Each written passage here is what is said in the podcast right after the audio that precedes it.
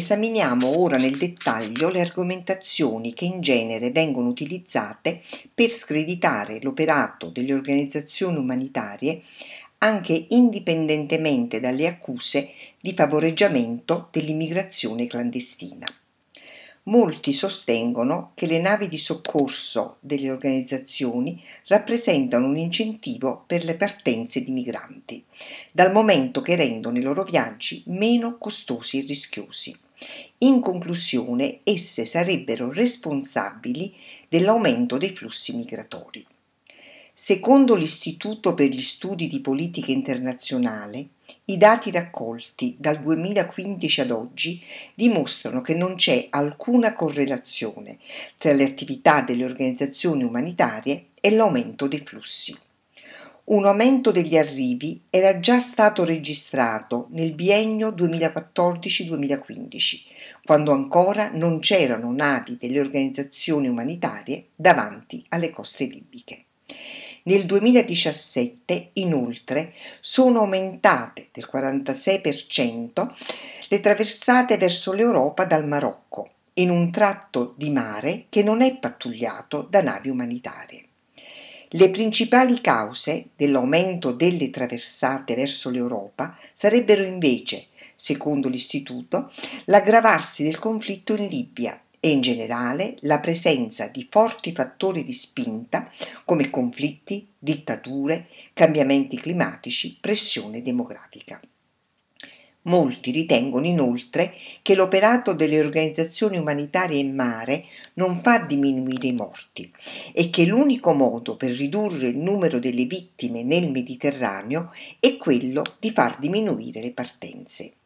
Si dimentica che ogni volta che le organizzazioni non governative si sono ritirate in seguito alla chiusura dei porti italiani, il numero complessivo dei morti e dei dispersi è nettamente aumentato, in quanto 1. Le partenze hanno continuato ad essere numerose e frequenti. 2. I mercantili presenti in mare tendono a non intervenire, temendo di essere bloccati per giorni in attesa di avere indicazioni sul porto di sbarco. 3. La Guardia Costiera libica non ha né i mezzi né la competenza per occuparsi dei salvataggi. Passiamo ora ad esaminare un'altra argomentazione molto subdola. Molti vogliono spacciare la politica di chiusura dei porti o di restrizione degli sbarchi come un sistema per contrastare i trafficanti di esseri umani.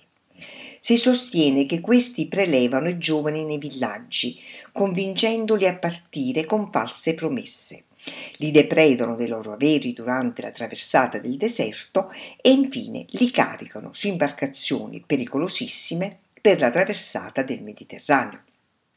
Alcune di queste affermazioni sono certamente vere, ma escludendo la tratta delle donne destinate alla prostituzione, i giovani che giungono in Europa sono persone che hanno deciso in maniera autonoma di partire, pur essendo spesso informati dei rischi a cui vanno incontro. E poi certamente non vengono prelevati coloro che scappano da una guerra o da un conflitto armato. Ci si dimentica inoltre di un significativo particolare.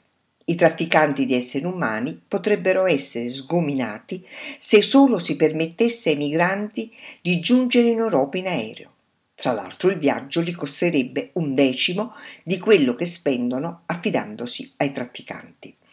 Basterebbe insomma istituire delle quote annuali di ingresso e sicuramente tutti quei giovani decisi a partire preferirebbero aspettare il loro turno piuttosto che affrontare un viaggio così pericoloso.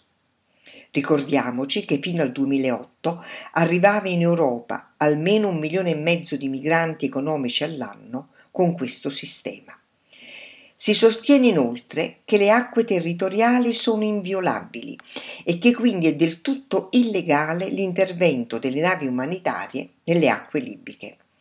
Ci permettiamo di obiettare che, di fronte a un naufragio, di fronte ad una guardia costiera libica che spesso non sa o non vuole intervenire, l'ingresso in acque territoriali straniere diventa del tutto legittimo. E ricordiamo inoltre che quando i migranti vedono giungere un'imbarcazione di soccorso della Guardia Costiera libica, quasi sempre dichiarano di preferire annegare piuttosto che venire salvati. Quando alcuni politici si gloriano per la riduzione degli sbarchi durante i loro governi, quando la gente comune plaude al loro operato, è mai possibile che a nessuno venga in mente di chiedersi che cosa ne sia stato di coloro che sono stati intercettati, catturati e riportati dalla Guardia Costiera libica là da dove stavano fuggendo? Fonti utilizzate. Il riformista del 18 marzo, il manifesto del 16 marzo, internazionale del 19 marzo, sito di Agorà, Vox.